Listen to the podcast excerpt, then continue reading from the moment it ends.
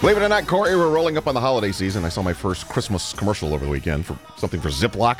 Oh, really? Like, Come on, Ziploc. It's not even Halloween yet. Well, I've seen Christmas decorations out. Oh, yeah. I saw somebody with Christmas lights on. A house? Like a, Yes. a residence? Yes.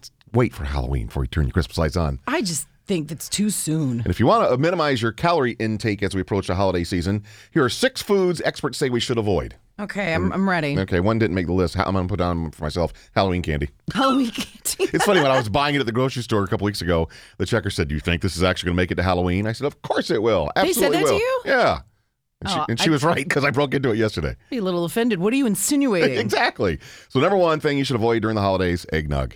Of Of course. course, alcohol alone has plenty of calories. Then you add eggs and sugar and heavy cream. One cup can be 350 calories compared to like 100 calories for a light beer. Wow.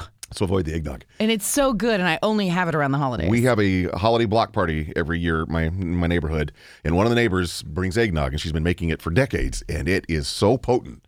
It's a good thing we all walk to this party. Yeah, no because you- kidding. You'd be stumbling home. Uh, two deviled eggs. Now you and I are doing the keto diet, which is low low carbs but high protein and fat. So we can eat as many deviled eggs as we want, I would say. But if you're watching your calories, they have twice as many calories as a normal egg because of all that mayo in there.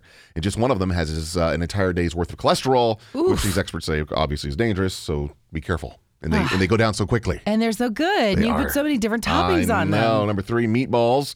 They're concentrated calorie balls. They usually have a ton of fat, so let folks on the paleo and keto diet enjoy the meatballs. But if you're watching your calories, you should resist. I think we're going to be golden. I think I we- mean, except for the eggnog, so far we're good. Spinach artichoke dip. Yum. Yes. People think because it has spinach and artichokes in it, it's it's healthy, but, but it has a lot of cheese in there, a lot of sour cream and mayo. You can't look at it that way. If you look at all the dishes that involve a vegetable, oh no, it's fine because it's got a veggie got in it. spinach. Uh, pecan pie, duh. Yeah. The- and the- These experts say because there are nuts in there, some folks might think it's healthy, but it's, you know, there's tons of sugar in there and a whole bunch of calories. So one slice of pecan pie has about 500 calories, 30 grams of fat, compared to 300 calories and 6 grams of fat in pumpkin pie. So if you must have some pie during the holiday season, you're Pumpkin's better off better. having pumpkin. I think you can convince yourself of anything. I should have these milk duds uh, th- because there's some There's milk! in there and that's Milk in healthy. there. And then finally, wings, hot wings.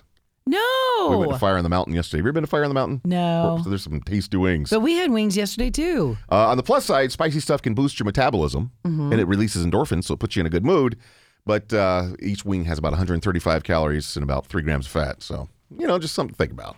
Thanks. You're Thanks welcome. a lot. I'm really looking forward to I the holidays just spoiled every holiday party for you, didn't I? now. Eggnog is so good. Mm-hmm. Eggnog is tasty. They already have it out at Fred Meyer. Of course they do.